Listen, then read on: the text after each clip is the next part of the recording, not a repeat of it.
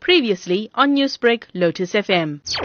We are told that the meeting started yesterday, but the meeting of the ANC Provincial Executive Committee meeting of KwaZulu-Natal is continuing today, but we are told that on the agenda today is specifically the issue there about the fate of eThekwini Mayor Zandile who has been maybe on uh, leave for about two months.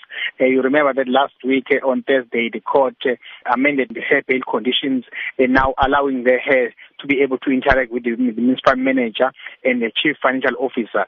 And we are told that before these uh, amendments, the mayor, uh, the bail conditions prohibited the mayor to interact with the officials in in in in, in uh, units or departments such as the supply chain management, legal services, proc- and procurement, and, and also the HR in the municipality. Those were the bail conditions that were initially uh, given to or attached to, to a bail.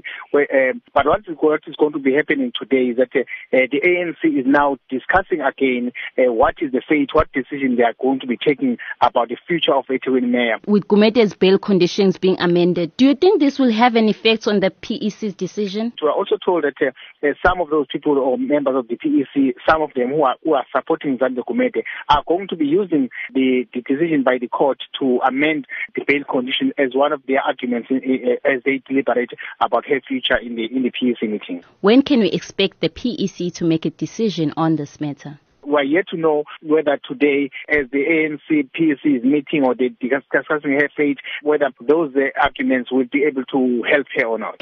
Newsbreak, Lotus FM, powered by SABC News.